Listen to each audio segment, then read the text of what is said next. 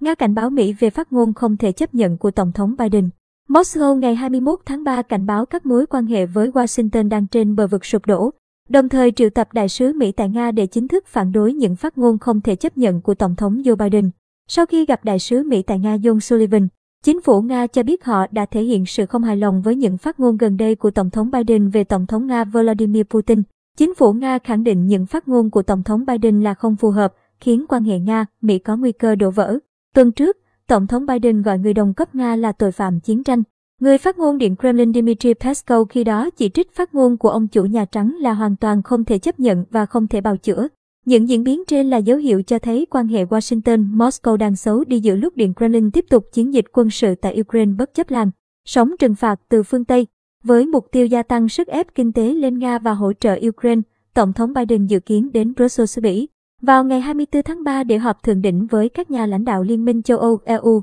Tổ chức Hiệp ước Bắc Đại Tây Dương, NATO và nhóm 7 nước công nghiệp hàng đầu thế giới G7. Một ngày sau chuỗi sự kiện đặc biệt nêu trên, Tổng thống Biden sẽ đến Warsaw để thảo luận với người đồng cấp Ba Lan Andrzej Duda về những thách thức liên quan đến xung đột Nga-Ukraine, bao gồm khủng hoảng nhân đạo. Trước khi lên đường sang châu Âu, Tổng thống Biden điện đàm với một loạt nhà lãnh đạo phương Tây vào ngày 21 tháng 3, bao gồm Tổng thống Pháp Emmanuel Macron, Thủ tướng Đức Olaf Scholz, Thủ tướng Ý Mario Draghi và Thủ tướng Anh Boris Johnson, những người sẽ có mặt tại Brussels vào ngày 24 tháng 3 để dự thượng đỉnh NATO và thượng đỉnh G7. Cũng trong ngày 21 tháng 3, Tổng thống Ukraine Volodymyr Zelensky nhấn mạnh đàm phán hòa bình Moscow-Kiev sẽ không thành công nếu không có thượng đỉnh Nga-Ukraine. Tổng thống Zelensky khẳng định nếu thượng đỉnh diễn ra, ông và Tổng thống Putin có thể thảo luận tương lai của lãnh thổ Ukraine bị chiếm đóng nhưng sẽ cần thêm thời gian để giải quyết vấn đề này. Tổng thống Zelensky đồng thời thừa nhận Ukraine không thể gia nhập NATO vào thời điểm hiện tại. Nhà lãnh đạo Ukraine đã kêu gọi tổ chức thượng đỉnh Moscow-Kiev trong gần một năm nhưng bị ông chủ điện Kremlin từ chối.